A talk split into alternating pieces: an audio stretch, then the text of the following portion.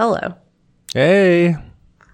So, as you know, because we were just talking about it, I had a lot of trouble coming up with an opening for today. Yeah. so usually, like towards like Friday or Saturday, we record on Sundays. So, um, like I'll I'll start like thinking like, okay, what what funny thing has happened, and usually something will have happened by then. Um, but nothing had happened really that interesting. Boring life. Pretty boring. All I've done this week is like work and play Zelda and take naps. That's about it.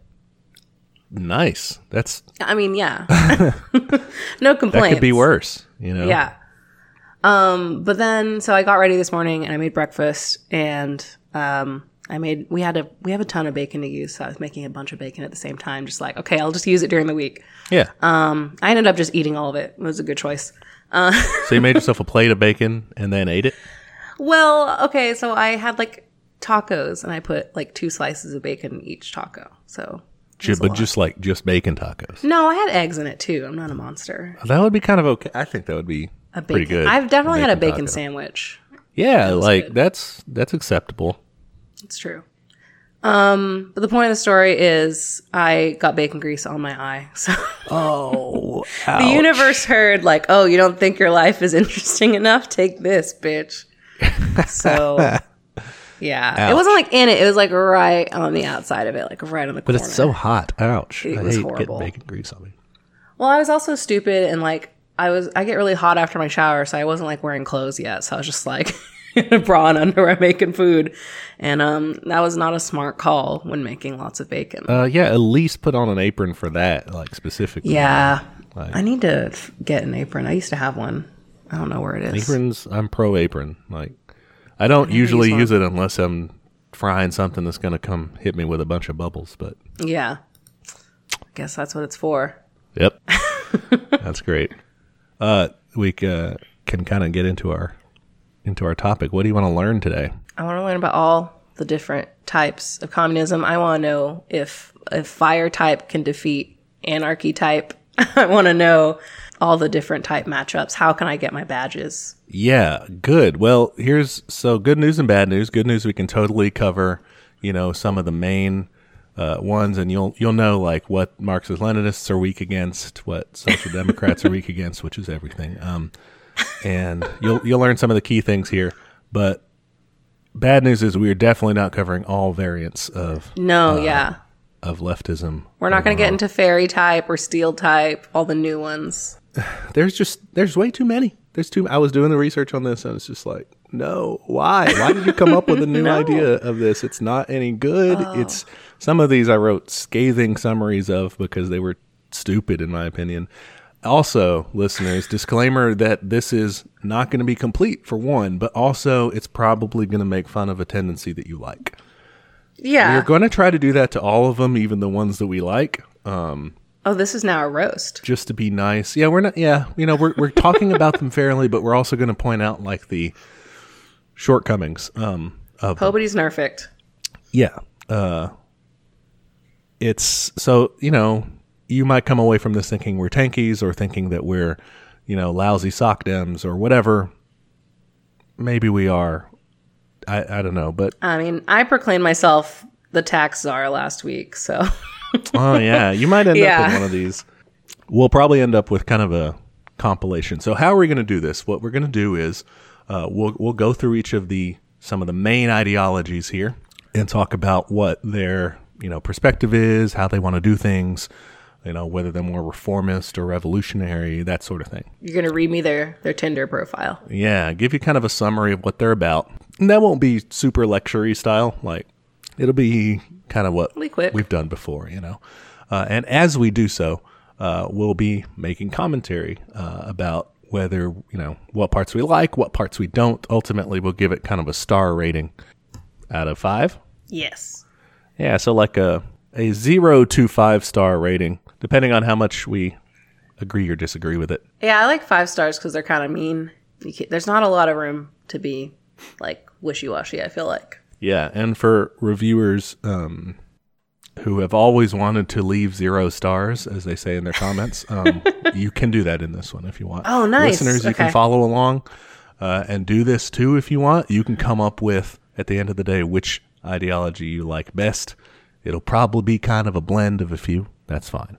Maybe you're a, I don't know, a tankie rising, but your sun sign is something else. We can make your horoscope out of this. Oh man, yeah, you're in charge of horoscoping this, changing this to horoscope. Yeah, I can do that.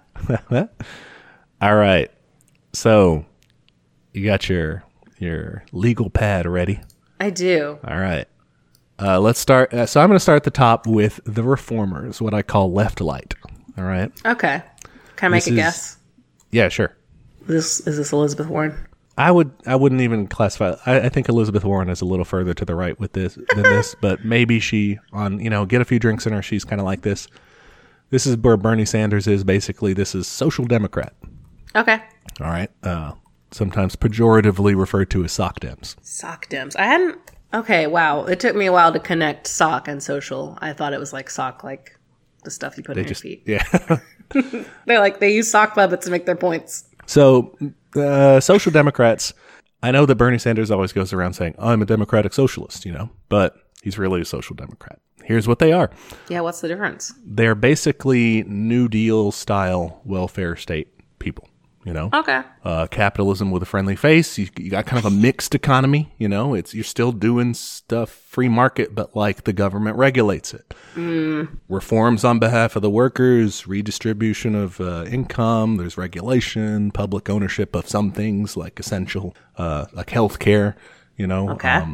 retirement. Uh, you know, some things like that. Yeah, that's my question is like how far does that go? I mean, I'm sure there's a spectrum within this. Like, yeah, I want the internet to be socialized, you know. Yeah, there's kind of a spectrum, and and it, within that, you're right. Some social democrats want to consider more things to be necessities than others. Yeah. Uh, the, so here's one of the big sticking points for them is socialism can sometimes by your you know your more radical social democrats might say that yeah one day we do want to get to socialism mm-hmm. but usually that is like in the distant future Yeah, I feel like they're scaredy. They're scaredy cats. yeah they don't want to address it right now and some of them will even be like no no no i mean like i'm good where we are like we don't need social we need to just make things better within capitalism so Okay. sometimes they don't even want to go that far this is to me my understanding of this is kind of like it's the furthest left version that you can get of capitalism like it's your last stop on the train out of capitalism Okay. Social democrat hmm. so there there they are that's Okay. the lightest of left you can be without just being like a regular liberal you know I think my rating's a two. is a two? Mine's a one. It does some stuff. I mean, it. It's not a zero. Yeah, I think it does some positive things for people, and it's good. Like it's, I'm willing to work with these people for sure. For sure. We can be buds. This is way better than most politicians are putting out in America. You know, most political parties are not even adhering to that. But that's definitely not all that I want. No, yeah. I guess what my my opinion on this is is I don't know when I see like these these kind of types, like I'm, I'm assuming AOC is kind of in this this club too. She- yeah, I'm like, maybe. yeah, she might be a little more left. I'm not sure. Um, I get frustrated because I'm just like, is that really what you think? Like, do you are like I'm like, are you just doing this because you're like afraid of saying like fuck capitalism? Like, it to me it just it feels a little two faced. I don't know if that's accurate, but maybe they genuinely believe this is the best way forward. I but- think there's yeah, I think there's a blend. There are some people who are like that, but I think that a lot of social democrats think that a mixed economy, you know, like kind of an uh, what they call the Nordic model, where you do have capitalism, but you have a really strong welfare state and everything to make things fair. yeah, They genuinely think that that's a good balance of of what should happen. Like, I can see how that's attractive. yeah, it I can see it too because you do have from their perspective like the growth part of capitalism, but you harness it for social goals and stuff. That's that's the best pitch I can do for it. Yeah, I don't, I think it's a little naive or and a little underwhelming because at the end of the day, you're still getting ripped off by your boss. You just get a lot of stuff too. so yeah, exactly. Like the the and core problem of like wage slavery is still there. The core problem of ex- exploitation is still there. Like that that ain't going anywhere. yeah. Um, so there's social democrats. You're giving it a two star rating. I'm giving it two stars. I kind of want to give it a two star because I feel You don't have to I think one for me. do one. All right, our next stop on the train in the reformers category are the Democratic Socialists. Ah, Okay, so you had the I'm Social technically one of those. Now you have the Democratic Socialists, the Dem It's socks. confusing. Yeah, it's all right. Okay, so the Democratic Socialists sometimes can be revolutionary. A lot of times they're still reformists. Um, Most of them are reformists. And like we said, this is what Bernie Sanders kind of claims to be. And I think that maybe on some level he wants to be this, but the way he has to play in American politics, he's more of a social democrat. Yeah. But here's what they do. They do want socialism. That's one of the big differences is that That's they, cool. they do want workers to control the means of production I like that. uh, and to be paid fairly for their labor. All right. They don't want to go all the way to communism, right? They don't want it to just be to each according to their need. They do want people, but though, to be not exploited anymore, you know? okay. Uh, but the way they want to get there is by democratic means elections, rule of law, government reform, a slow transitionary Hmm. process to there. I mean, I gotta say, uh, for posterity, it's June 7th when we're recording this. We've been protesting for a week and we've gotten way more shit done than we have in any election. Yeah, you see how much they're willing to. I mean, you've got city councils talking about dismantling the police in various Mm-hmm. places. By the time this is released, they may have already done that.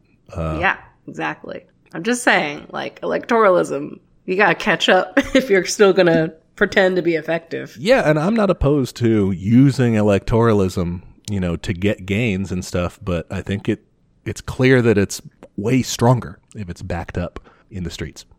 Yeah, like it's fine. Like I, I think I, I tweeted this last week. Was like, yeah, voting's fine, I guess, but like, also this is cool. like, like it's it's it should not be your only fucking avenue. Right, because if it is, it's not. It's not really fine. It, you know, they're just like, "What are you going to do? Vote?" You know, okay. But Cool. uh, scared politicians are actually, you know, kind of effective at stuff. Yeah, if they're actually afraid of, uh, well, it doesn't have to be violence, but if they're afraid of how pissed their constituents are, then yeah, mm-hmm. that's fine with me. for sure. All right, so my characterization of democratic socialists is this is kind of baby's first socialism. All right, Oh, it's it's reformist in that way, but it does have the ultimate goal of getting to socialism. It it's not saying it's a far flung thing. They do want workers to own the means of production and to end that exploitation. They don't want to keep the capitalist system. can we give our ratings? Yeah, what you got? Well, I am now part of DSA, so I feel like I have to be nice, but I'm gonna give it a three. The uh, Democratic Socialists of America is uh, explicitly a big tent organization. okay. Let people, leftists of basically all tendencies, in there. So Okay. I think I still give it a three. Like, I mean, I think with both this one and, and Sock Dems, I'm of the opinion like, hey, if it gets people over to this side a little bit, I'll take it. You know, we can always, we can always radicalize them later. Uh, so if I'm thinking of people like, I don't know, like our parents or something who are like a little more centrist and like, maybe th- they could be sold these ideas more than just being like, hey, let's fucking overthrow everything. yeah, I think I, I think you're right. I'm going to agree with the three star rating there. oh man. I think Democratic Socialist is the first good one because it does want to actually get there eventually, just nicely, you know. Yeah, yeah. Which like, good luck, but I'll still help, I guess. Yeah. So I, I like them. I think that they're. I think it's a little naive to think that the ruling class will give up Yeah. easily. But I don't know if they really think that it'll be easy. I think they just, you know, prefer to follow the rules when they do it. Yeah. I mean, like we've talked about this. I think we talked about when we were going over like Marx and stuff, but the idea of revolution for me is very scary because I'm like, I don't like mm-hmm. violence and I'm scared of guns and I can't run fast. So like, yeah, I wish that would just work doing it non-violently, but I also get that like it probably won't. so yeah, perfect Yeah. world, sure, let's do this, but yeah, I doubt it. there we go. Democratic Socialists, first, you know, baby's first socialism. Yeah, they just want to do get there by playing by the rules. Nerds, So those are kind of closer to the political middle. You mm-hmm. know, let's scoot on over. Yeah, we're going to scoot on over and we're going to have to take care of a couple different quadrants. Have you ever seen like the political compass situation? I've Okay. taken some quizzes. All right. So, you know, you got on the left hand side, you have a top and a bottom part, right? Mm-hmm. Uh, the top part generally is red, bottom part's green. The top part is like the more authoritarian side. Okay. And then the bottom part, the green part, is the more libertarian side. So we're going to take Okay. care of the libertarian Oh quadrant first, okay? So these are the libertarian socialists and the social anarchists. These are the broad terms for them. Okay. All that means is that these are your libertarians who aren't like right wing, you know. They're your anarchists who aren't right wing, right? Okay. Because uh, there's there are bad versions of libertarians who I are know. like, yeah, they're like, oh, I just you know I don't like the government, man. You know, they like capitalism. They just don't realize like how much the state reinforces capitalism and helps capitalism out. And the same way with bad anarchists are, are just extreme versions of bad libertarians is that they don't like the government at all. You know, they don't think there should be a government that people should just, you know, run private armies and stuff like that. God. I will say the first fight I ever had with my now husband was because he was a libertarian and oh. we argued about it. It's okay. He got me flowers and Jimmy John's, which was very romantic in college. That was the key to your heart. Honestly, yeah, give me a slim one. I'm happy. Uh, so we're going to be talking about the good guys, okay? All right. The socialist libertarians, you know, the left-leaning libertarians, and the Okay. social anarchists, the left. Why are these guys together? I guess because they both like freedom or whatever. Mhm, Yeah, so these Okay. uh, they want things to be more decentralized, and we'll kind of talk about different variants of those and why they're maybe good or really not good. First up, we have mutualists. Mutualists are kind of like these are the anarchist lights. All right, they are weird because they're not. They don't really have a theory on how to get to what they want. Okay. So they're not like we need to reform the system. They're not like we need to overthrow the system. They're just like one day. They just kind of talk about the system that they like. Oh, So okay. I, I found that a little bit weak, in my opinion. Weak. But ultimately, their goal uh, is they want to keep free markets, Shaking my head already. but they think that the free market should be operated in a fair way from a socialist perspective. All right. What does that mean? what this means is like they would be fine with private property ownership, meaning means of production still Yeah, in private still- hands.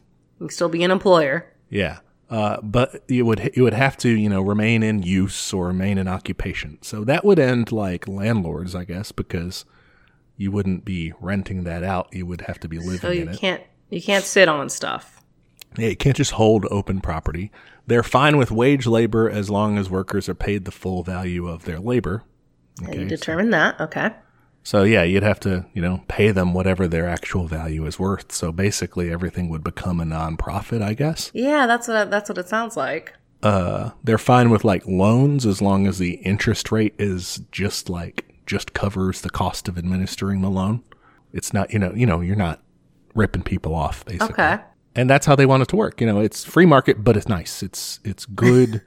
it's not even redistributing, you know, it's not doing any of that. It's good at the point of where things are. It's like breaking even, I guess. everything is yeah everything is breaking even um, everything is ultra fair and nice and good do you have any kind of does anything stand out to you as like a, a question from that um yeah, I think I think my big question is like who determines what's good? Like what's your system of government? Like who who's making these rules and enforcing these rules? Yeah. there is no there isn't Okay, cool. So it just sounds like it's not going to work then. i guess you could have workers demanding it yeah, how are they on unions? Do they give a shit? i don't think they care i think that's fine Okay. this one to me a big problem was if i'm an employer in the system why do i why does anyone aspire to be a factory owner if they're just going to break even every day Yeah, that's confusing to me. Like, I get it if, you know, workers control it and are doing it for the good of society and stuff, but if you still, why, why does one person take up that task?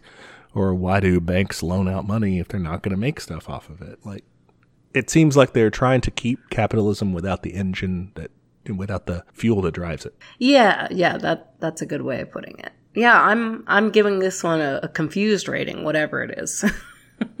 I'm going to give it, I'm to give it no stars. no stars. I love it. Yeah, I'm gonna give it a one with a question mark next to it, which just indicates like if someone wants to call me up and explain this, go for it. But uh, but as it stands, I'm not I'm not sure I get it. It does sound, I guess, like nice. I don't, it doesn't sound that nice. It sounds kind of Yeah, I was gonna say it doesn't sound it doesn't sound like great. Like I'm not excited about these. Like, ooh, cool! I can still get loans. Thank you. Mm, mwah, mwah, mwah. Like I'm not Yeah. I'm not jumping up for joy for these things, and I don't think they'll work. Yeah. there if you're a, a listener if you're an expert on mutualism or if, even if you're well decently well versed at this you're more well versed than i am so give us a message tell us why Yeah, yeah. mutualism is cool State your case. Yeah for sure uh, we're not the experts on any of this stuff No, yeah. as usual Definitely not. all right Who's next? Next contestant. we have collectivist anarchists Okay. all right collectivist anarchists uh, they want to my I, my conception of them is kind of like anarchist socialists okay because here's why they want community control of the means of production right workers should control their own workplaces that sort of thing Cool. but they want to keep that they want to stay in that transitionary stage of socialism where people get paid for their work right Okay. so there's no exploitation No because you're in charge but but um, everybody gets paid fairly for the work that they do Sounds good so far. usually in the form of like labor vouchers or weird alternatives to money Oh, basically it just weird. says you worked you know and here you go Good job.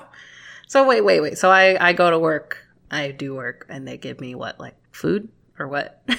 well they give you like you know i guess coupons or little pieces of paper or you know a digital current whatever that says you worked for this many hours and then everything in society is like distributed based on on payment of those things you know Weird. Is it all? Do you think it's all hour based? Is that? Uh, so it's not just like from the top. Nobody is deciding this for you and Oh. saying like, uh, people working in this factory should get this. Like everybody working in that workplace, wherever that is, is deciding among themselves what all the positions should get. All right. So Okay. you're, you're deciding what to make, how much people should be paid for it, et cetera, democratically. So that's one of the big things about this whole part of the spectrum is the, these ones that we're going through now, the libertarians and the anarchists, is they don't have anybody from above really telling this, uh, ordering this stuff around. All the different means of production places, the workplaces, the farms, whatever, those are all controlled by the workers and the workers are deciding these things for themselves. So they're all kind of good in the sense that you're not going into work and, and taking it from your boss. Mm-hmm. You guys are all the bosses. That's cool. Yeah. How do you decide how much people make? Like, I don't even know how I would start that conversation. I don't know either. There may be some sort of calculation involved, uh, or just democratically trying to argue it out and say, no, you know, this should totally be worth it. Sounds like a fight in a box. yeah. Uh, who knows? I don't know. Maybe it's worth it. Okay, so I go to work, which and me and my colleagues have decided how much that how much money I should make. Except it's not really money; it's more like coupons for stuff. yeah. How much should you be compensated for? You you earned three meals today. right? So I would imagine in such a governing in such a society, you know, if people are just and working cooperatively together, they're gonna decide that everybody should get sufficient labor voucher things for uh, surviving. You know, everybody should have Yeah. a decent, you know, floor of survival. Does that include people who don't work? Uh, Hopefully, they're there may be some, yeah, some sort of community based um, way to look out for everyone. I would, I would hope so. Yeah, but if y'all don't have that collectivist anarchist, put it on the list because it's good. Um, like look out for people who can't work. But Yes, please do back that. in the day, they were just kind of arguing about these things and saying everybody's got to work, and they're always arguing, targeting like the bosses. You know, like those guys sit on their asses Mm-hmm. They and should take do our stuff. money. Yeah, yeah, yeah, that's that's fair. I like that. in you know nowadays we're we're thinking like okay, but what about people who aren't working but they can't? Yeah, people with disabilities, chronic illness, all that kind of stuff. So they're okay. So what what do you what will you what will you rate them? The collectivist anarchists. Hmm. That sounds good. Do they know how they want to get there? Like, what's their plan? Uh, that's revolutionary. Um, okay. so they want to overthrow capitalism and replace it with this a social revolution. Nothing with like leaders and stuff. Just people uprising. Cool, cool. I don't know. Can I give, I mean, we haven't done a half rating yet. Can I give it a 3.5? If you want to, you can. Okay. I'm only going to give it a two. Damn. The reason I'm going to give it a two is because it's kind of unwieldy. You have to, like you said, come up with how the hell you're going to pay everybody. Mm-hmm. Um, and I think that's hard to do, even if you were doing it from the top down and just telling everyone what they're going to get paid. It's even harder to Yeah. decide among your. I mean, like, has anyone been to a staff meeting? It's hard to make a decision Oh my God. Yeah, it'd be horrible. Like deciding, like, what you're going to bring in for lunch for somebody's birthday is hard. Yeah. Um, okay, question. This might alter my rating. Do they have? I mean, we talked about having like a base level needs. Is that their version of like a welfare situation? Like, okay, everyone gets. Does everyone get guaranteed housing, or is it like you have to use your vouchers from work to pay for housing? It's basically up to the local, you know, local commune whether or not they want to provide that. I did Okay. also note that so, a lot of collectivist anarchists see it as kind of the way to get to just complete anarcho communism, which we'll cover later. Okay. It's like a, it's for, so it's their version of like socialism as the mm-hmm. transitionary state. But some of them think, no, this is cool. Let's stay here. Yeah, I'm. also- I just have a lot of questions about this one. Like, are there still? I mean, there's still like businesses, I guess. So, and the the idea of like it's all it feels very it feels localized in the sense of your workplace, but like a lot of people don't live where they work, and it just is a little confusing to me. Uh, yeah, I guess, I guess that makes sense. Um, under this system, that would probably be people would tend to work closer to where they live, I guess, because of Oh, that sucks. because of how it's run. It's also very theoretical. It has not really been put into widespread use. During the Spanish Revolution in, s- some of the Catalan regions, they had workers' cooperatives like this and collectives and stuff that were kind of variations of this. And in Barcelona, Is that what a co-op is? Just deciding how much people get paid? Uh, a truly democratic co- uh, workers co-op would, yeah, you, everyone would decide together what Okay. each uh, what each position would be paid and stuff. Yeah. What's a grocery store co-op? I've heard of that. So a grocery store co-op is just like uh, a grocery store uh, that's owned by people who shop there. So like it's a Oh. membership sort of thing, but you're you know you're collectively owning that place. Okay. Members decide what foods and products are stocked there, and like the quality. You know, basically you govern the grocery store that you Hmm. patronize. Vote on standards for negotiating prices, uh, how the employees are compensated, all this sort of stuff. Okay. I've seen Yeah. them on TV. That's all I know about it. I know the hippies go there and it sounds cool. All right. I'm bumping down um, the collectivist anarchist to a three just because I have a lot of questions, man. I just don't know. I think that ultimately it's a, it's a better you end up in a better place than you do with democratic socialists, but I think that democratic socialists like have a better like uh, more appeal. Like it's it's simpler. They have more of a process too. Like it's it's really easy to understand. Whereas Yeah. this one, I was like, excuse me. This what? one is clunky. That's the big downside to it. I'm gonna make a note. Clunky. Okay. Next up on our list, the anarcho syndicalists. What did you say? The anarcho syndicalists. All right, you know, like when you're when you encounter a peasant in the field and he doesn't want to call you the king, and oh yeah. And he's like, oh, there's, there's no king. We're an anarcho-syndicalist commune."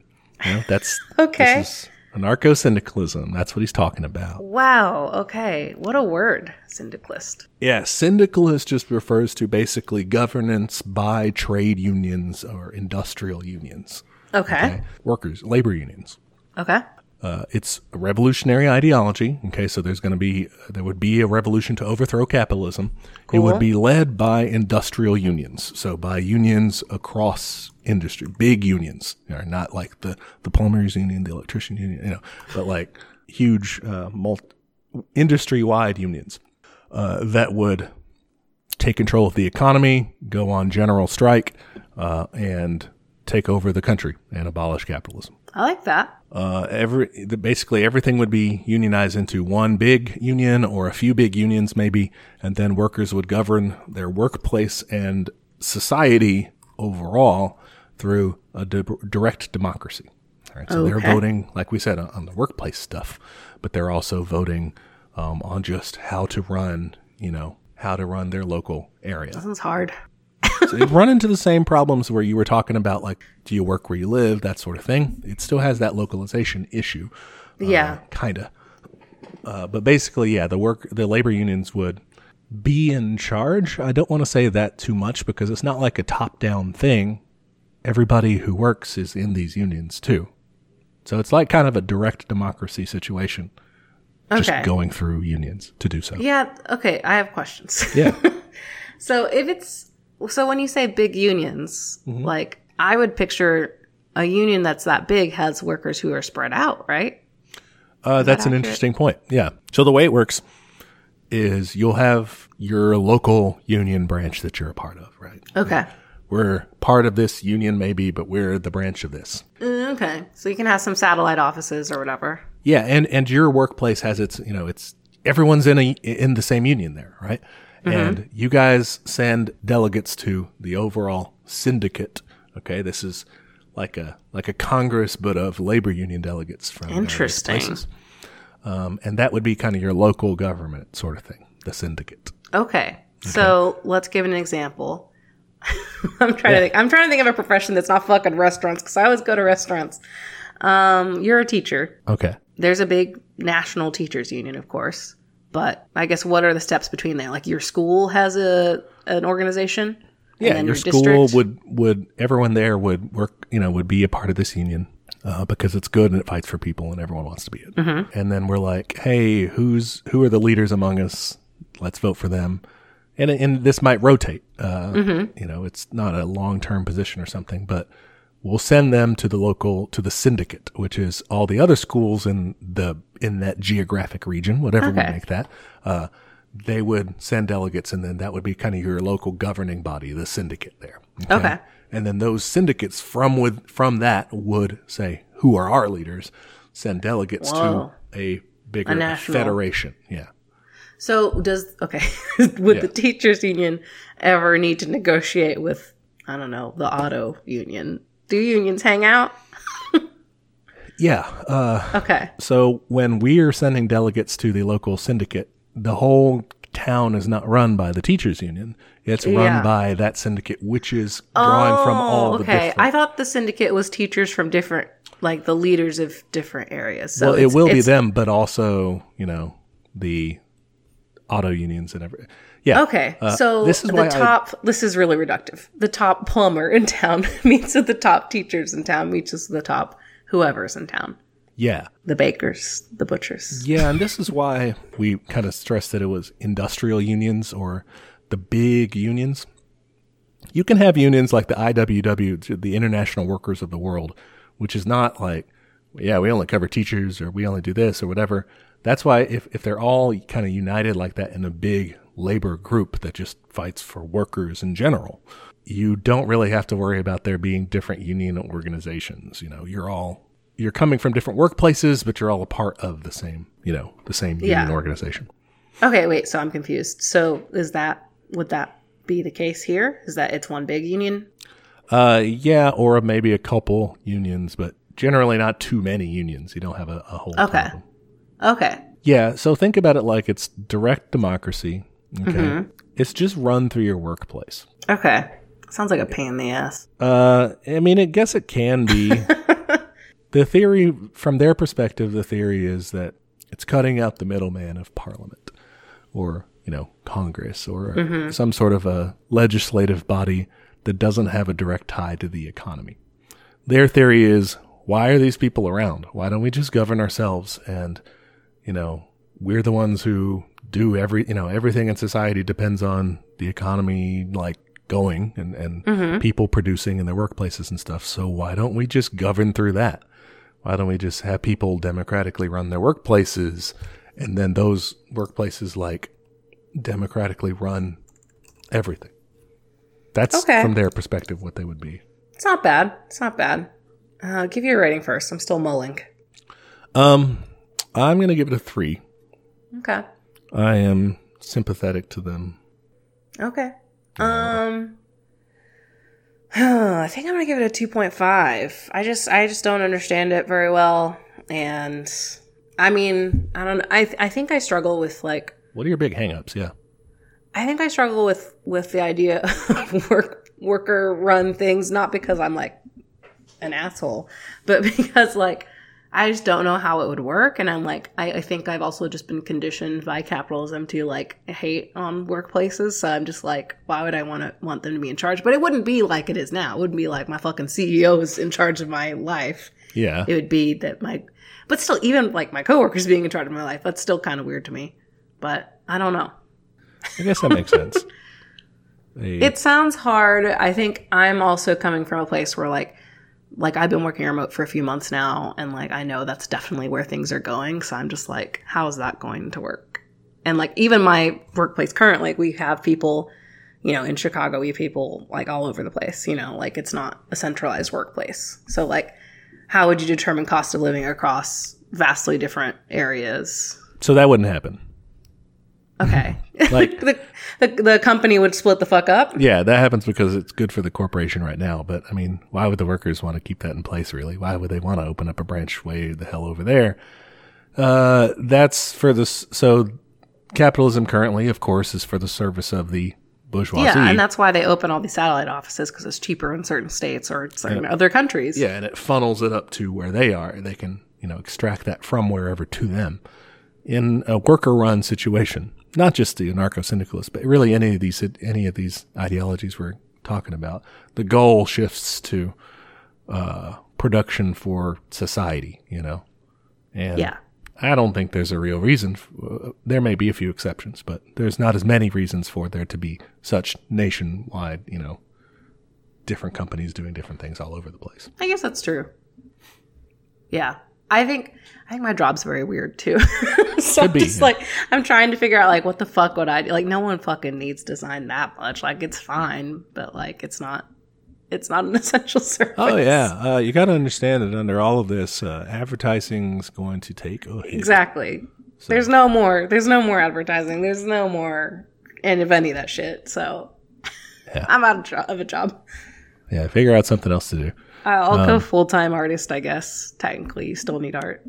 Yeah, well, you want the ones that try to transition as quickly as possible to no one has to do anything. That way, you can just do. Yeah, that's a good point. I'll keep an eye out for that. I want the extreme ones. Just let me write books alone in my cottage. That's what I want. Uh, all right, so those are anarcho syndicalists. Okay. Run everything through your workplace. Not bad, not bad. Democratically, I'm, maybe I'll give it a three. I'm changing mine to a three. Sorry, I'm being kind of a three-year right now. It's okay. I was. I realized I had overcomplicated terminology and stuff. That's okay. All right, our next stop is our the most radical of the of this quadrant of The, the zone. social anarchists are the anarcho communists. Okay, I've heard of these. Yeah, sometimes they call them ancoms, just to shorten it, you know, anarcho communist. Uh, but anarcho communists want there to, you know, want to have a revolutionary overthrow uh, of capitalism and of the state. Cool. All right.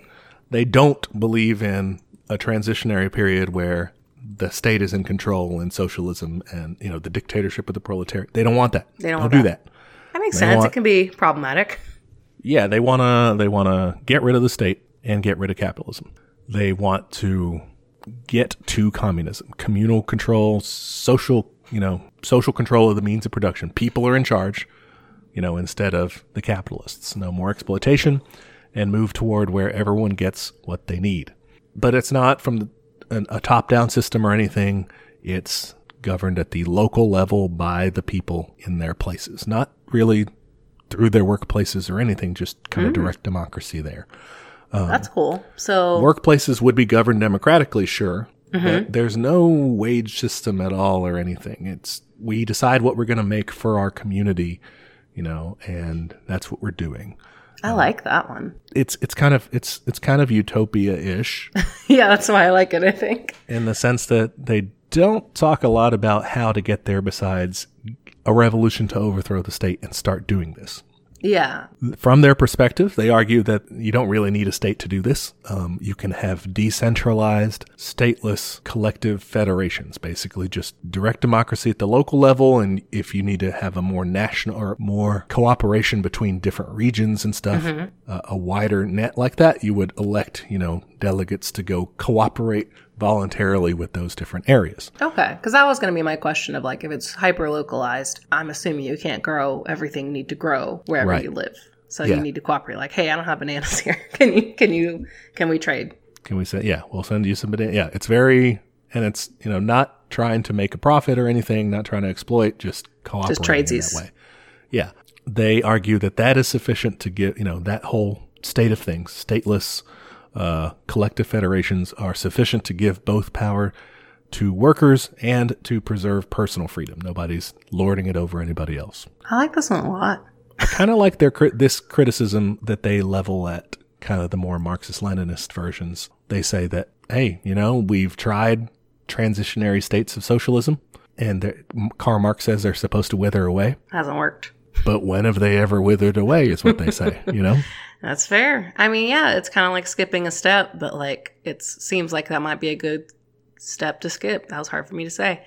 Um, yeah, I like this. I feel like when I have when I fantasize about my dream world, I feel like it looks a lot like this, where it's just like, hey, I've got my neighborhood greenhouse, and we all work together, and whatever, we live in like a nice little commune. Yeah, uh, anarcho comment. It's very similar to Animal Crossing. Our our top. Uh, Our top utopia. yeah, uh, it's very it's very much it's it's utopia, and I like it. I think I worry. I have a hesitance to give it five stars because maybe this is just me being expedient, but I think that that transitionary state of socialism might be necessary. Why do you think so? Uh, because I don't know. Maybe it's just like you like you were saying with the, your confusion on anarcho syndicalism. To me, maybe my hangup is that I've been too conditioned to see things as being To governed by states. Yeah. Yeah. And yeah. so I'm like, well, you got to have a state for a while to get everything ready, and then and then you can. No, you know, yeah. I, I have those tendencies too, but for some reason it, this one's not bothering me as much. I don't know why. I like it a lot though. I'm I'm liking it. That's cool. I'm, I'm giving it a good rating. ultimately, I want that to be whatever happens. And I think that's kind of what Marx aims at is having this, you know, anarchist situation. You know, no government. It's Mm-hmm. government, yeah. away. They just want to go like there. They don't want to do anything and fuck around in between. They want to go right to that, right to that source. I think I what gives me hope for this is seeing how the communities have turned out in like recent weeks, seeing how people at protests are still supplying like food and water and stuff like that, and like like I, I just I feel like we could do this. like I mean, we're not we're not we need some more practice, but like I I think it could work. You know, and like I think last week on the podcast I was talking about you know, what if we just did a general strike and like we all fucking, you know, work together to make sure that everyone was fed and make sure that like we were all taken care of. Like that's what I want. I just that sounds great. That's essentially what they're doing here. So this may be your five.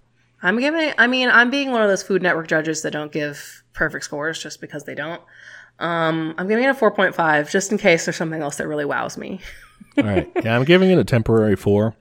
Um, I might bump that to five later. We'll see. That's what I'm thinking too. It, mi- it might bump up. It, it just I want to I want to date around. I don't want to settle down right away. So, yeah, I like it though. It Sounds pretty rad. All right. Who's next? Who's next? So now we're moving up to the top quadrant, Okay. the more, what would you call more statist or more authoritarian? Yeah. Uh, initially, at least. And this will cover Marxists in general and different varieties thereof. Not all of them, because there are too many, but some of them. All right. Okay. So we start with Marxists, and we don't have to spend a lot of time on this because this is OG Marxism. This is what we covered in Communist Manifesto. This is Marx as Marx said it. Cool. First three episodes. Go back. Yeah, workers control the means of production. They seize the state. They tra- transition to socialism, and then they transition to communism. So first they control, you know, they end exploitation and make sure that everybody's paid fairly, and then they gradually develop forces high enough such that everybody can have whatever they want. Utopia. State withers away. I mean, it sounds rad. Classic Marxism. I think having just heard the other one, though, I do have that question. How does that state wither away? How do we make sure that happens? True, true. I'm gonna give it four stars because it's the classic and it's good. You know, I think I'm also going to just because I, I liked the other one just a little bit better because it does kind of contend with that issue of like, yeah, how's that the going state to work? withering away. Yeah. Yeah. Our next, uh, our next of the Marxists are the left communists. Uh, the left communists, they would consider themselves Marxists, but their variant is that they are, a, so they're called the left Marxists because they're kind of extreme, you know, they're the edgy kids Okay. because they oppose participating in bourgeois parliaments at all, like any sort of parliamentary or Congress style thing. They're like, no, bullshit. That's bullshit. Don't. Okay. We're not going to be a part. Uh, or if, if if there's a trade union that's that's like they don't think is radical enough, they won't do it. So these are your guys who are like kind of too cool for school, you know. Whereas Marx argues hey, you know, use this stuff, be allies with whoever you got to be so that you can get stuff going in your direction. These guys are like, nah, that's a waste of our time. So I'm kind of confused. All right. So their argument is, I mean, they still want a state. They just don't want to work with bougie people. There, yeah, there, there's this kind of a, a question of tactics. Um, they still basically want to go in the general Marxist direction, mm-hmm. but they argue that leftists waste their time uh, with any sort of involvement in bourgeois parliaments. You know, which ju- sorry, this just means That just means elected government. Electing stuff. Okay. Electoralism is bad, and don't participate in it at all. Don't give it any legitimacy. Uh, take to the streets. Take direct action. Only do that, and that that'll get you there. Okay. I'm more of a mix where I'm like, well, you can do both if you want. I don't think, again, like I said earlier, I don't think you should rely on electoralism overly, like only. I think that's that's a dumb idea, but I think it's fine to do both. Might as well hedge your bets. Yeah. Uh, ultimately, I'm going to give them two stars because I like their passion. You know, like, Mm-hmm. they're, and they're going in the right place. It's just that I don't, I don't, I don't think they have the right idea in terms of the, in terms of completely abstaining from government electoralism and stuff. Like, why not use it? Well, what's confusing to me is that they want to abstain from that, but like eventually when they do have their own state, like they're probably going to also vote and stuff, right? Yeah. Well, that wouldn't be a bourgeois parliament, though. That wouldn't. Be Well, no, like it wouldn't. It'd be a, a a purely workers, worker run. a Soviet. You know, like Yeah. it'd be a council or something. Okay. They would be Yeah. fine with that. I think I'm going to copy you and also give a two. I'm, I'm, I'm copying your answers, Teach. All right. Next up, we have Marxist Leninists. So I'm a little worried, but tell me, tell me about them. All right. Everything is stupid naming wise from here on out. okay. All right. Uh, only, well, Trotsky is, they're fine, but everything gets kind of stupid. Marxist Leninists is Lenin's update to Marxism. Okay. That's what it, I and forgot. it what sounds kind of like that. Uh, but it's Lenin's update to Marxism. Basically, he took Marxism, applied it to the, Russia's case. Yeah, but he he was his idea though was like the vanguard party, right? That had to like Yeah. do it first. You have to have the vanguard party to make it happen. Uh, a communist party leads that state. Uh, basically, you know, kind of a stronger state to deal with the problems that they that they were fa- that Russia was facing. All right, uh, he takes Marxism and kind of adapts it in those ways. But uh, Marxism Leninism as an idea was first actually put together and codified as a thing by Stalin after Lenin's Oh. death. Okay. So this is Stalin's interpretation of how Oh, Lenin weird. applied it. Yeah. Okay. It's stupid. A a lot of people call it Stalinism. Mm, okay. And so here's where listeners might be like, "Uh, don't you call it that or don't you call it whatever. All right. I don't care what you call it. The main thing is it's Marxism updated with Lenin's additions. The whole, van, like you said, the Vanguard Party, a stronger uh, communist party, and, and and a stronger state dominance over economy and life overall. Nominally in that transition period, on the way to it withering away under communism, uh, but obviously that didn't happen in the Marxist-Leninist Yeah. Soviet Union. Yeah. And Stalin wasn't very nice. No, I so with Marxist Leninism, I do like I do like its use of the Vanguard Party. I think that that's I think at least in that situation it was very useful. Uh, and that's the thing with a lot of these vari- variations of Marxism is that they all seem kind of useful in their particular uh, case. you know? Yeah, yeah. It's just whenever people come out the other side and say this is now universal, this is how things should Yeah, be this done. is the way we're gonna do this. Like Yeah. that, that's not gonna apply for everybody. Yeah, I think that's a, a good way to look at it. Uh, anyway, what would you what would you rate this? I want you to go first this time. Oh, man, I think I'm gonna give it a two.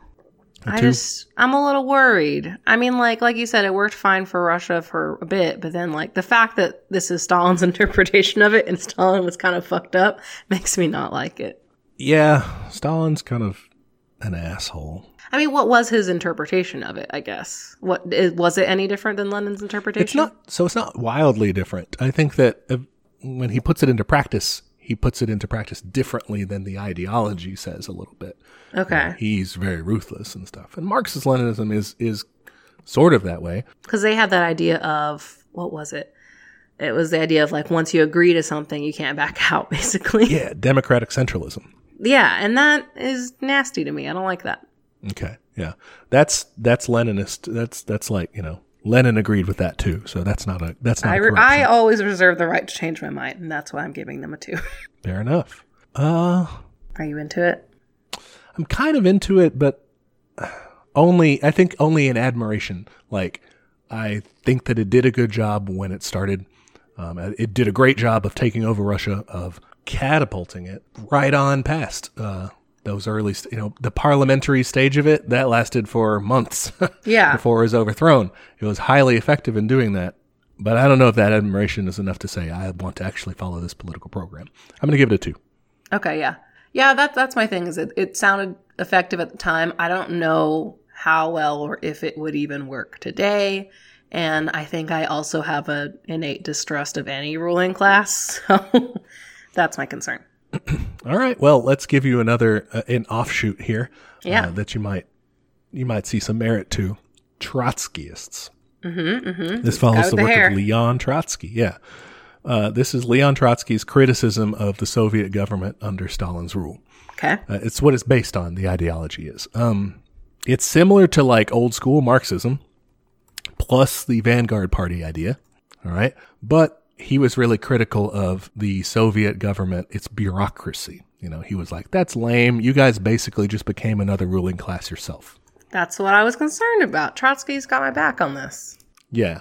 And he also includes the idea of a what he calls a permanent revolution, which can be explained complicatedly, but basically it's just exporting the idea of exporting socialist revolutions to other countries, encouraging revolutionary movements wherever throughout the world. Hey, I like that one. I was talking to Kyle about this the other day, and I was like, I just want communism.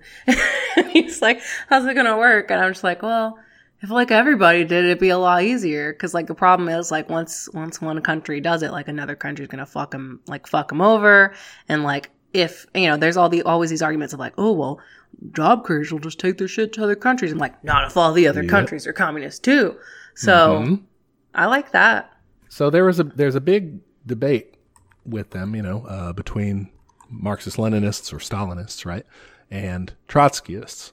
Trotskyists doing this permanent revolution thing and saying that, hey, you know, Marx wanted this to be part of a global communist revolution, and Stalin is saying, hey, no, actually, it's possible to build socialism in one country. Stalin's defenders say like that he would be arguing that we're going to build socialism here and then, you know, that will help us build socialist revolutions elsewhere. Okay. Uh, but he a never different he- priority. He, didn't focus. Yeah, he focused on here first and then other places. He's very Yeah. nationalist in that. way. Very nationalist. Yeah. Whereas Trotsky was way more internationalist and way See, more I like about, that. about getting uh, getting things going in other places. Okay. right. I, I like that. What's your verdict on Trotskyism? I think I'm going to give it a four.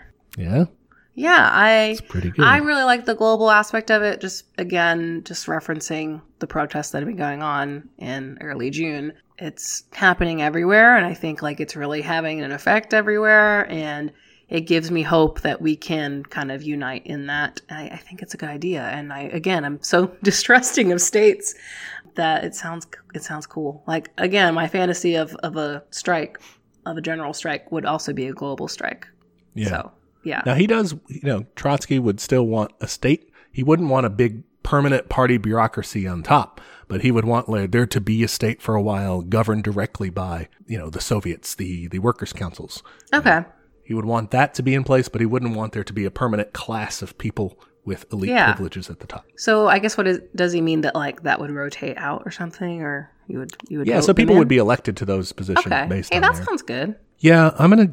I'm I'm debating on a three or four with them because Yeah, I could see a three two. I have old Trotsky sympathies. I've always kind of kind of dug him. I'm I'm an I'm a reformed trot in that way. That's the derogatory Trot. Okay. way to call yeah Trotskyists is trots. Okay. I like it. Yeah, I kind of like. I'm gonna give him a four. Trotsky, cool glasses, cool hair. He's got cool hair. Your hair very much channels his hair. yeah, thanks. All right, last one of our Marxists. All right. Again, there are so many others. Yeah, last ones that we're covering. yeah, last Marxist that we're covering is Maoism. Okay. I don't know anything about Maoism. I was- yeah, I didn't either, and so I had to do quite a bit of research with him, and uh, it's this is another situation where Maoism originally was just how Mao applied Marxist Leninism to the situation in China. It's like a cover band.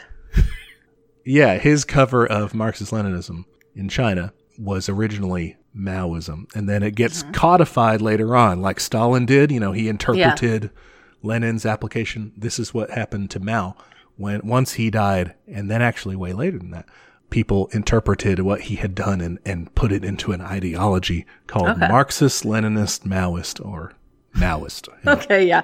That makes sense though. Cause like it's not like whenever you're doing stuff, you're like, I call this Maoist style. Like Yeah. that'd be crazy. It makes Yeah. sense that it would be like codified after you die. So some people, especially, you know, hardline Marxists will treat this kind of like Pokemon evolutions. Okay. You got Marxism, then you have Marxism Leninism, then you have Marxism Leninism Maoism. And they treat it as like evolutions. You know, it's Okay. But if you give it a certain stone, it'll go Trotskyism. If you have a high friendship level and you evolve them during the day, yeah. so here's here's kind of the heart of what Mao's ideology was about. His update for the Chinese situation was that in a pre-industrial society, you know, in a society that wasn't quite as industrially advanced as as Marx was looking at, uh, peasants would be the revolutionary vanguard class instead Okay. of the proletariat, the urban workers. yeah, You would rely on peasants to do that in the rural countrysides cool. he had a kind of weird idea about new democracy, which is just like saying that he didn't like how regular electoralism was done. He wanted to do it differently, more responsive to the people or something. Uh, he has a cool idea though about this called the mass line, uh, which is the idea that the Communist Party, or you know, or revolutionaries in that country, right? They should be constantly trying to get ideas from the masses, from people. Say, Okay. like, what do you want? Like, what's going wrong in, in your town, in your situation? What do you want to see? What do you wish we were doing? You know, how do you want to see society change? Uh, and then they, you know, it's the job of the party to get that information, to figure out how it fits into Marxist ideology, you know, figure out how they can use that to, you know, drive the revolutionary, the revolutionary movement forward and then give that back to the people and say, Hey, we are going to change this that you wanted to mm-hmm. change. We're going to fix this that you wanted to fix. What is this called again? It's called the mass line. The mass line. Okay. So basically it's like it's like a survey. Like what's it's a wrong? strategy. Yeah. It's, Okay. it's saying constantly figure out what people want, figure out how you can adapt that to the revolutionary cause and give it to them. That way they will love you. That sounds good. Yeah. He's got an idea of the protracted people's war, which is just kind of a strategy of guerrilla warfare in, in terms of fighting revolutions. Maoism is very revolutionary in the sense that it focuses on fighting a revolution Yeah. because that's what Mao was doing, you know, when he was, when he was coming up. It's got a lot of elements of that. Uh, the last one that drew my attention in aspects of Maoism is the Cultural Revolution. okay. Cultural Revolution in China, as it was applied, was pretty bloody. Uh, Yeah. involved a lot of like purges of people and stuff. Yeah, not good. Basically, its ideology, though, is to keep on guard constantly against bourgeois elements coming back. You know, Okay. the bourgeoisie always trying to come back in and, and get some privileges and make themselves party elite or something like that. Gross. Like you can't have that. You got to constantly be on watch against that. And, and, you know, the dark side of that, of course, is that everybody gets paranoid of who's doing this and who's counter revolutionary or whatever. Mm-hmm. And they start killing folks. yeah, that that's what I've heard about it. Is it seems it seems bad. Yeah. Pretty much about the only thing I like in Maoism. I like the mass line idea as a strategy. I think it's useful. Figure out what people want give that to them. It's active listening. yeah. And I mean, I guess if you're fighting a guerrilla war, then the other aspects might be useful too, with the protracted Yeah, this people's one war almost- and stuff. This one almost has like the opposite problem of a lot of these where like a lot of them don't focus on how to get there. This one seems to be a little too focused on how to get there and like not enough on like what's the what's the goal. Right? Yeah, it's. Uh, I mean, China had a really long, uh, a protracted revolution, so it, it took a long time, and I guess that's why maybe it has that, that heavy focus on Yeah. on the the combat part of it. That and Mao was kind of paranoid, so you end up with the Cultural Revolution stuff. Yeah. we definitely should do some episodes on China because I, don't- I have no idea. like I don't know anything about what went down communism wise. Same, yeah, I could learn a lot doing that. All right, what do you uh, ascribe to Maoism? man. Um, probably a two, just because I'm like, I don't know how useful this is right now. Like, I mean, I know they're peasants, I guess, still exist. Maybe we don't call them peasants anymore, but like, definitely poor people exist. And it is uh, so you know we're coming from this from a very Western Exactly. perspective, where you know United States centric. Maoism is a very popular communist uh, ideology in more underdeveloped countries where Okay. people are fighting communist insurgencies or whatever. In situations where you basically do still have peasants, you know, you have people who are in extreme poverty and stuff.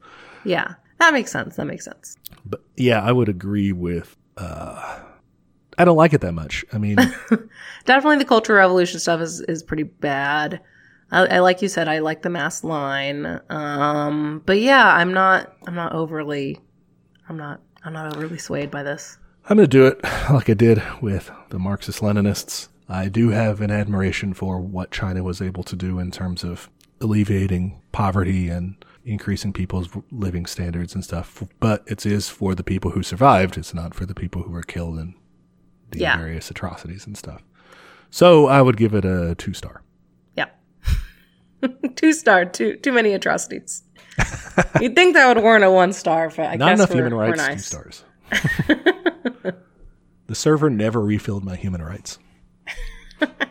All right, that's the end of the Marxist. The last two that I have, I'm only going to briefly mention them Okay. because there's not a lot to it. Uh, you can kind of ascribe your stars as you want. There are religious variations. This is kind of an umbrella term because they can be communist, socialist, anarchist, any sort of one of those. And there are variations of this, like there are Christian communists, Christian socialists, Christian anarchists, Buddhist I've heard of those. stripes of this too. Uh, Islamic socialism. Okay. All it is is just blending kind of faith teachings, emphasizing the, the, the faith, the uh, religious teachings of those figures, you know, that, that tie into more socialist elements and more communist elements, etc. I give it a shrug emoji. Um, I mean, I guess a three. I get like if it gets you here, sure. But like, um, my only concern with that is that they're not like, well, now everyone has to be this religion. Like, use it to get people on board, but don't use it as like a punishment or you know whatever. Yeah, I would give it a, I would give it a two because it doesn't have much behind it. So it does have, like you said, appeal uh, to get people in if that's something that helps them get in. But I don't think it has much in terms of, it doesn't give much thought to how society would function under How that. it would run. Yeah. Yeah. Okay. I'm changing mine to a two also because I just realized that. Yeah. It doesn't sound like a system. It just sounds like a way to teach people, which like is fine, like cool. But yeah, how would you run a, a Christian communism society or a, a Buddhist communist society? Like, I don't know. in a multicultural setting. Yeah. Not everyone's going to be Buddhist. yeah. Exactly. And like, So it'll lose its appeal for the mass society by saying, well, I mean, you know, just do this because, you know, Jesus said to, just do this because Buddha said to, is not going to work for a lot of people. So yeah, like there's only not, I don't, you know, very few countries are monotheist in that way, you know, that Yeah. only have one religion. And not only that, like, again, I'm, I'm a big fan of the idea of global communism. So like, that's, that ain't going to fly for that. So I think it's, I think it's a good local variety. You know, if that's what works where, where you need to appeal, then, then that's yeah, good. Mm-hmm. if it, if it gets you here, sure, we'll invite you in. It, it's fine. Just, and I don't think it's, maybe it's not meant to be a complete ideology itself. It's just meant to be like a, like a strike. A flavor. tendency. Yeah. okay. Yeah, I give it a two. That's why it's in the uh, miscellaneous category. Yeah. Whatever floats your boat. If it gets you here, sure. Uh, yeah, in a similar vein, you have eco socialists. Who, Okay, hey. I mean, they can be from kind of any of these other uh, ideologies, but this tendency, ten, uh, you know, focuses on environmental impact and stuff. Mm, I like that one. I'm giving that one a four. I didn't even need any more details. I was like, yes. There aren't that many more details. It's because it's there's so many. It's it's an umbrella term, and it, it can kind of apply in all yeah. these different. You could be an eco-socialist Trotskyist. Right. I think it's a I think it's a tendency that people should have. I mean, the planet's dying, so Yeah, that's important, dude. all right. You want to go back through and see what you. Yeah, let's look at our scores. All right. All right. My highest score was for anarcho communism. So I would say that's my sun sign because like, I'm going to look up birth charts so we can. I'm going to teach you. Now it's my turn to be the teacher. Oh, wait. I have it on my app. CoStar is the. For those of you who don't use CoStar, we the running joke is it's the uh, horoscope app for queer people. Okay. Um, I don't know why. Just everyone I know who's on it is queer.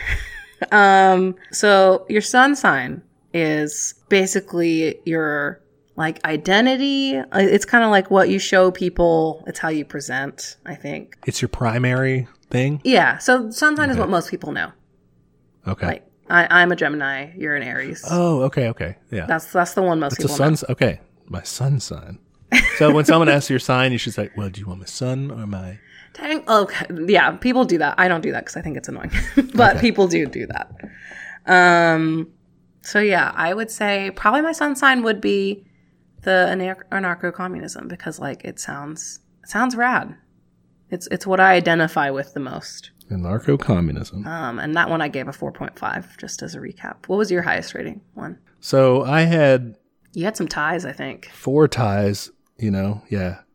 Uh, I liked anarcho communism, OG Marxism, Trotskyism, and then eco socialist kind of tendency. Mm-hmm. You know, those are my highest, all at fours. So I'm trying to decide if I want to up bump one up. You know. Yeah. Okay, yeah, I'm gonna go and uh, anarcho communist too. Okay. Cool. That's As your sun sign. That's so that's the that's the sun sign. Yes, and I'm reading from CoStar now. Determines your ego, identity, and role in life. So I think that that sounds right. You can. This is what you identify as. All right. Um, next is your moon sign, which is your emotions, moods, and feelings. This doesn't have to be your second place, by the way. You can determine. I'm putting eco socialist here because I have a lot of feelings about eco-socialism. So your emotion, moods, and what, what? So what does this mean? This is like your it reflects your personality when you're alone. Yeah, it, it's it's not so much about what you present to other people. It's more like your your internal self. this show just got really ridiculous. I'm sorry. No. This is what people want is communist horoscopes. Yeah, Uh, I should preface. I don't actually believe in horoscopes. I think they're just fun. I like to get drunk and read them. my inner self, right? My my. I all right. I love. Uh, I I just love how scientific, how rational, how march of history, but only not like march of history that it just that it just happens, but that it's you know that he's bothered to like to take a look at the forces of history. Marxism, man, that's going to be my Yeah, my what sign? moon. Moon. There's a bunch, but we're gonna just do the main three, which is moon, rising, and sun. All right. So your rising sign is also called your ascendant sign. It's the mask you present. Uh, it can be seen in your personal style and how you come off to people when you first meet. So for me, I'm saying this is just pure Marxism because I think that's a tool that I use to be like, hey, isn't doesn't this sound cool? Okay. I mean, I would pull something that I that that aren't even in my top Yeah, uh, that's a good stars point. wise. Either sock dems or dem socks. One. That's a good point. Yeah, you can. I tend to Ooh, that's a good point. when I first meet someone, especially, I come across as just kind of a you know left liberal maybe um, in terms of talking through things, and then if I you know, and then if you get to know the person, okay, let me introduce you to the harder stuff. yeah, let me show you the real shit. Maybe that should be my rising. Is is democratic socialist? I'm okay with that. I would say democratic socialist, reformist. You know, mm-hmm. I want to. I just, you know, I'm, I'm playing nice. I want to, you know, I want to help people. I how wanna do it reasonable I peaceful and am. nice and good. And yeah, don't you think that people should? Yeah, that's that's definitely rising. That All right. sounds good. But like as far as I am, I guess I'm anarcho-communist overall. Yeah. What what is your your rating? Like I I bumped them to a five because that's my top one. You know, Okay. What's next? Marxism, classic Marxism. That's that's that's my next. one. second. That and Trotskyism, I'm going to keep those at fours. As my backups with eco-socialism as a. I don't. I don't think it's a full ideology in itself. So it's kind of like a concern of mine, but it's not. It's some. It's something I also believe should be incorporated into my overall thing. Yeah. Um. Yeah. I would. Mine's pretty similar. My top one is anar- anarcho-communism. Got to work on how to say that, huh? and Tom works. and com that's yeah that'll be easier for me um yeah i would say i still really like og marxism that one also got a four from me i think it's a good talking point i think it's a good easy way to explain things um yeah same thing with eco-socialism like i like it but i want i want there to be more to it but i basically i want that to be folded into whatever we do Yeah. if, if we get to anarcho-communism like you better fucking have sustainability in there Mm-hmm. For sure. um, Trotskyism I liked because of the global element, but I didn't like too much out of it. So that one's kind of kind of on the same level as as econ, I would say, or eco socialism for me. like I like bits of it. Um, and yeah, I think I think democratic socialism is a good way to to onboard people. Yeah, for sure. Cause that's definitely how I got got in. Like I I got in here because of Bernie fucking Sanders, who is now endorsing Joe Biden. So like, you know, burn your heroes. Yeah. I, I mean, I definitely started my migration leftward in the social democrat camp. And just like, yeah, let's do good things. And then, you know, gradually you just get, I just kind of moved from that into democratic socialism and then kind of further on, you know? yeah, it's like I, I think a lot of this discussion has been what can we do right now versus you know what do we want in the future, and I think those are both important questions to ask.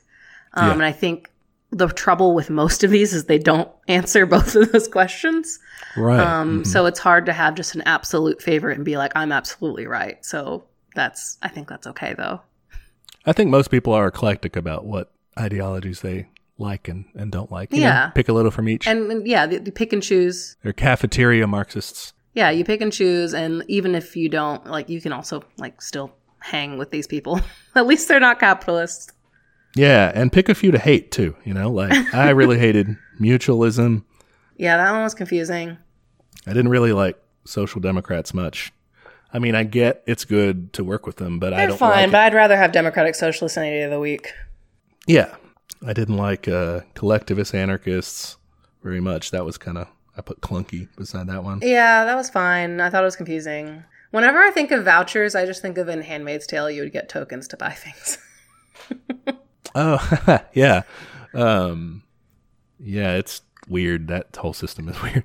Uh, Maoism, I don't think I own enough like assault rifles to be a Maoist. Um, No, it sounds bad. It sounds like a lot of people are gonna die.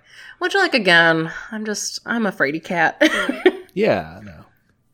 Okay, do you think you have a, hopefully listeners, you were able to kind of follow along and figure out which one of these you liked and didn't like? yeah, I hope you were able to, to give ratings. You didn't have to do the horoscope thing. That was just for fun. Bonus material, Yeah. yeah. for all you, all you weirdos out there. Okay, do we want to move to organization corner? Let's do it. Organization Corner. What are we talking about today? We're talking about baby's first protest. Baby's first protest. Yeah. Yeah. uh, when we're recording this, this is after how many days of of uh, of unrests and uprisings? oh gosh, it's been over a week, so protesting. probably ten. I think we're on day ten. So talking about going out to protests, right? Yes. Um, so yeah, I went to a protest um, here in Dallas on June sixth. Um, it was a Saturday. So I went with two friends, um, both former coworkers, and that is my first tip: is go with a friend. Um, don't go by yourself. You can go by yourself if you want, but like I'm, I'm a small uh, femme presenting person, so that didn't seem overly safe. I'm not small. I'm I'm fat, but I'm also like short and like not physically fit and able to run. So like I just Yeah. wanted to make sure I had people with me. Um so yeah, definitely go with somebody if you can. But yeah, I just want to give some tips that like these aren't going to be like basic basic tips necessarily because I feel like there's plenty of resources out there for that.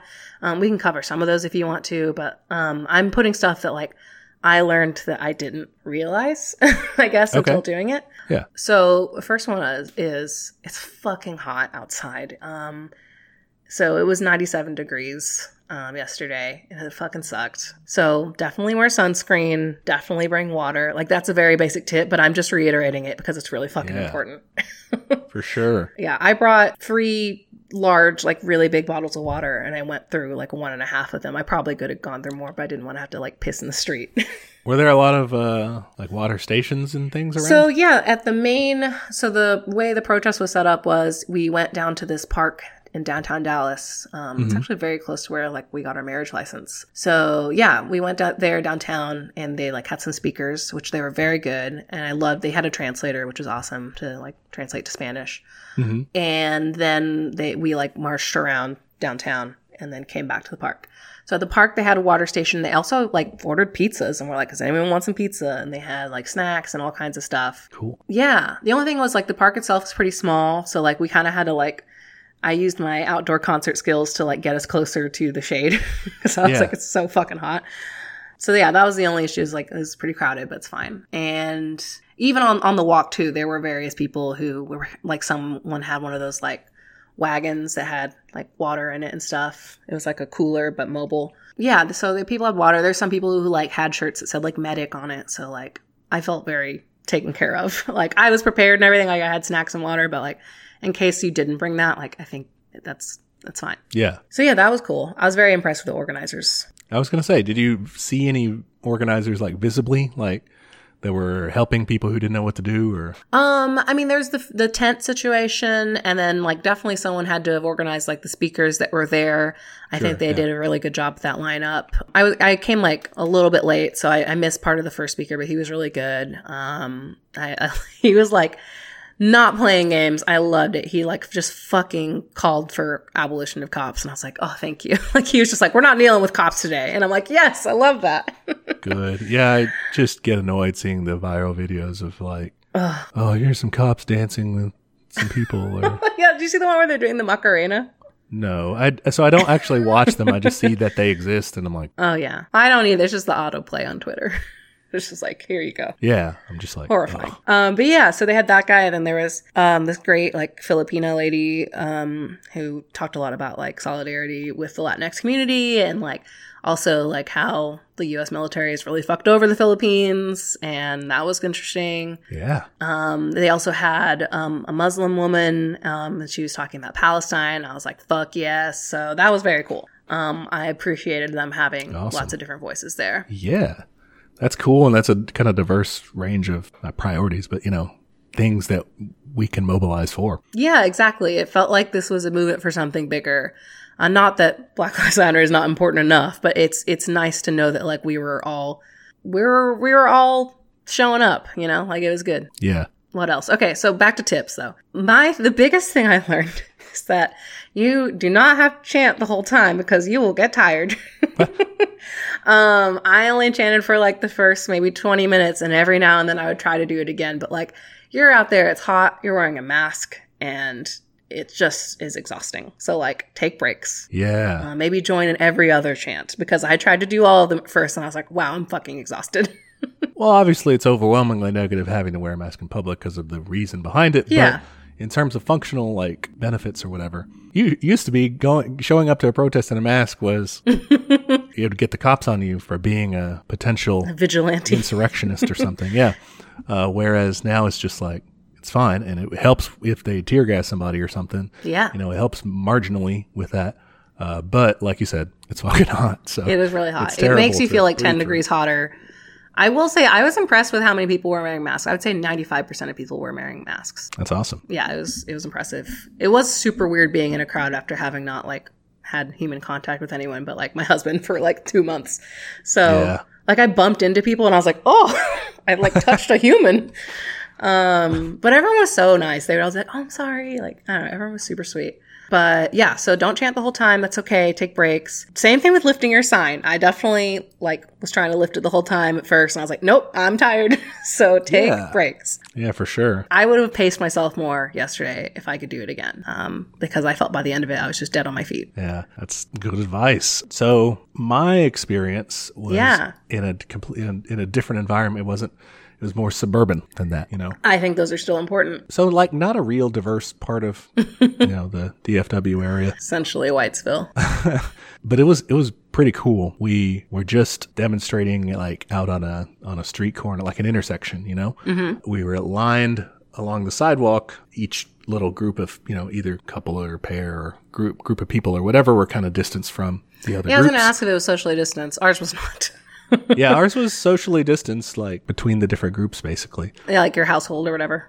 Yeah, Okay. and they had they had signs there. They had kind of like an organizer or a few different people doing the organizing.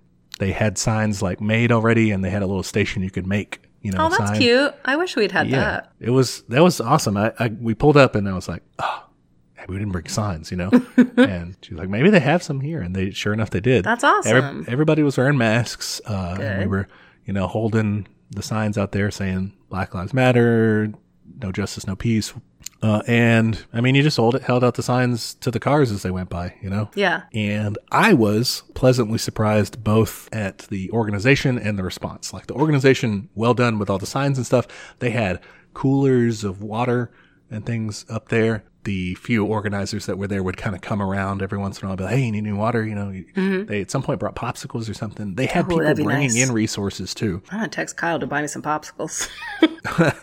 when we were pulling up, there there was an Episcopal priest coming up, like with a case of water. He's like, "Hey, you know, here uh, we brought these for you guys." oh, that's nice. um, and everything. Yeah, so like community support in that and stuff.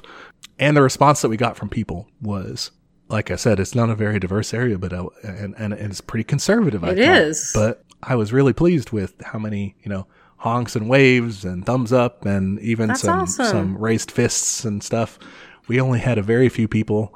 You know, one lady drives by saying. My life matters, or something. oh, cool. Yeah, Cool, you know, only cool. I only saw one finger and like someone doing the thumbs down in their in their car. Thumbs down. What a like weak protest. right? Yeah, No. I don't like that. Oh, um, that's hilarious. But besides that, overwhelmingly, it was positive, and that's awesome. I'm impressed. yeah, it was great to see to see the positive responses, to see kids looking out the window, just kind of like, what's going, on? like just like Yeah. wonderment, sort of, just like, oh. Yes. So it was it was it was pretty cool. Yeah. It was very like listeners, you may be in a situation where you think, you know, what can I do? I'm in the white suburbs, but hey, like check it out. Like go go to Twitter, put in your where you live, and you might find that there's some action happening that you can take part in. Yeah, Facebook is another good resource. I never thought I'd say that, but it is. Just go to events in your area and look for it. They have a pretty good filtering system. Um, I wouldn't recommend saying that you're going to events because it makes you easier to find, but you can use it to get the information. Oh yeah, good good call. So yeah, what are some tips uh, for people? I guess one thing I guess would be talking to the organizers if they're if it's a situation where there are distinct organizers there, and it depends on the type of protest too, right? Yeah. Like there's a lot of religious ones. There's a lot of those going on today. It's Sunday. Um, so those are like sponsored by church and stuff. So that might be harder to like, you know, get on the speaking list or whatever. But yeah. Sure. Yeah. Yeah. Well, you know, most people, I mean, go with like your phone charged, obviously. Make sure that you have a way to contact people, have numbers of, of people that you know, maybe of lawyers, depending on what type of protest you're going to, you know, a lawyer that you can count on to, in case the cops get creative. Yeah, what we did, um, so I am lucky enough to live downtown basically. So it was like a 15 minute walk to the to the park that we were protesting at. So um, my husband stayed home, and I just gave everyone that we were going with his number, and I was just like, "Hey, if you need to be picked up for any reason, if we get separated, call him." Or you know, I, I would point out places along the way while we were walking, like, "Hey, let's meet up here. Like, this is a good spot if we need to fucking leave." Yeah. Or while we were walking, I could see a building that was very close to my building. So I was like, see that one? My place is right next to it. If you need to get there, that's where that is. So just like pointing out landmarks for people, because like these these people live like further out from Dallas, so oh, still in Dallas, but further out from downtown. Um, and a lot of people in these protests, I'm sure, do don't you know don't necessarily live in the city city. So it's good to help The people who- outside agitators, you mean? yeah, all these fucking outside agitators. No, I just mean like, you know, not everyone's familiar with your neighborhood. So Yeah. like try to help out in that way if you can, just cause like it can be very disorienting to being, being in a city, especially like if you have kind of a skyline, it's easy to point out things and be like, Hey, that's where that is. That's the direction you need to go if we need to leave For sure. Yeah. And all, and be, on, be aware of your surroundings, you know? for sure. because you never know. Not really when someone's going to do something crazy in your group, but you know when the cops go go off on somebody. Honestly, for me, I, I kept track of where my place was because I was getting so tired. I'm like, if I need to bounce, that's where home is. Like, if I start Yeah. getting fucking heat stroke, I need, I know mm-hmm. where to go. You need to look out for your personal safety too, just in that in that regard. Yeah, for sure. Oh, fucking rest afterwards. I didn't do anything when I got home. I just took a shower and like vegetated on the couch. Like my mind was tired, my eyes were tired, everything was tired. Like I'm sore out in the sun, man. It's It's oof. so draining. so yeah, hydrate, drink twice as much water as you think you need to because I'm really bad about drinking water, so I have to like put lemon in it because I'm ridiculous. but even though it's hard, even though it's dehydrating, even though you know it's tiring and and you're weirded out by being around mm-hmm. people, go Please go. do that if you can in whatever capacity you can. You know your limits, you know, but Yeah. do that. We only went for like two and a half hours, and where I was like, I'm about to pass out. Let's go home. But that's two and a half hours that you gave to fighting for people's rights, you know, fighting Yeah. for your own rights, um, and advancing, you know, advancing our great left cause. yeah, and I would say, like full disclosure, um, I did not go to the protests at the beginning of this um, because I, I heard a lot of rumors about how they were breaking bad. Like they were busting out tear gas pretty early in the day, and so I was like really nervous for like my personal safety, and I didn't have anyone to go with, and I was just like, I don't want to do it. So, but that whole weekend, I felt like sick with regret and anxiety and guilt. So, like, I think not saying like, well, now I'm absolved of my sins, but like going was really impactful. It really made a difference to me to see how many people in my community actually give a shit and think Yeah. the same, not the same way, but enough that we can agree on all these things. Like there are people out there calling for the abolition of ICE mm-hmm. and I saw so many um, Latinx for Black Lives Matter signs, and I just like felt so proud of us for showing up. It felt like I I really felt connected to my community, and it was Yeah. awesome to see that kind of support. And it was it was a very it was a pretty diverse crowd too. Um, like there was a group, um, I think they were probably from a mosque. There was like um, like a line with lots of like Muslims for Black Lives signs too. Um, I thought that was really cool. Yeah, it was it was like super touching and super encouraging. Like there people had not that many people. I saw a few people with kids. yeah. So yeah, I was I was just very proud of my city. I think estimates were around like three thousand people showed up. It was it was a lot of fucking people. Yeah. Yeah. That's awesome. The, another tip is also there will be multiple chants going on if it's a big enough crowd. So just pick one. pick whoever is closest to you and you can hear clearly. Pick whichever one you like best. too. yeah. It's got the best, best rhythm. Who's got the best voice? Yeah. Um, that was a problem because then you were like, which one am I? Which one am I on? And people would get off rhythm really badly. like, I wish we had a drum. Somebody bring a drum to your protest. You get to be the drummer guy. be great. But yeah, really, I I really would encourage you to go. It, it is a great morale booster. And again, like I am so impressed by how much these protests have gotten done in a fucking week compared to years of incrementalism, which hasn't done shit. So yeah, Yeah. It's ju- I mean, the government, you know what? They procrastinate like anybody else. Do we have to do this right now? Is it an emergency right now? No. You know? yeah, How long have people been calling for, you know, a living wage or universal basic income? And it takes everybody, you know, it takes a global pandemic and nobody can work for them to start giving people money directly. yeah, you know? yeah. And even then, not very much, and only one time. So Yeah. yeah, So, I mean, crisis uh, spurs them to action, holding their feet to the fire in a symbolic way. And I think we do this even if we do get what we want. We keep pushing for more. I think people can fall into the trap of like, oh, what if we had elected Bernie? We'd be all good or whatever. And it's like, no, we would still have to hold him accountable too. Exactly. yeah. You got to keep pushing for this stuff, even if you get your way. these demonstrations bolster, you know, our own personal morale going out there. It bolsters the community's morale in terms of what it can do. And mm-hmm. when you start forcing, when, when it starts putting the pressure on people, you know, with decision making capabilities and making them make change, it'll definitely boost everyone's morale by seeing what they can get done. Yeah. Can I talk a little bit about abolition? Sure. police um, abolishing it. so, uh, one, I just want to reiterate we kind of talked about this already in our other episode, but uh, I think people often think of police abolition as we, we turn off the police switch, no more police. and I just want to bust that myth. That's not a thing. That first off, that's impossible. Secondly, the idea is to defund police, um, make sure they're not fucking Iron Man out there while, you know, Yeah. you know, teachers have to pay for their own fucking crayons. Um, and yeah, basically just taking that money, investing it in things that are more likely to reduce crime than police. So yeah, For sure. Yeah. Addressing the problems rather than putting this one, uh, you know, s- supercharging this one thing to fight the symptoms. and that's the thing is that like if we ask police to do too many things, like they should not be like we should have way more social workers who are like paid and appreciated.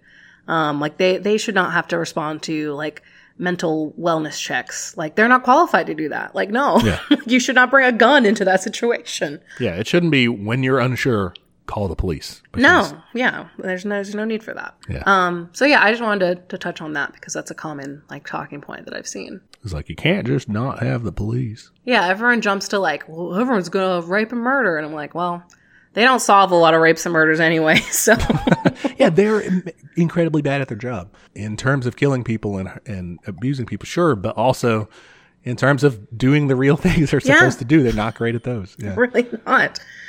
Ugh, pretty bad. I, I guess what I, I also want to point out is that I, I think I mentioned this earlier when we are talking about like anarcho communism and stuff is mm-hmm. I think seeing these community driven protests have been a great way of showing that like, yeah, we do have power as a community and like we could get some shit done. Like Yes. the fact that this all of this community is invested in the same ideals and we we want these things to happen and you know the fact that we pulled off having a protest like and did a good job and yeah like i think we could take care of each other you know like it, it kind of proves that point out For sure, yeah.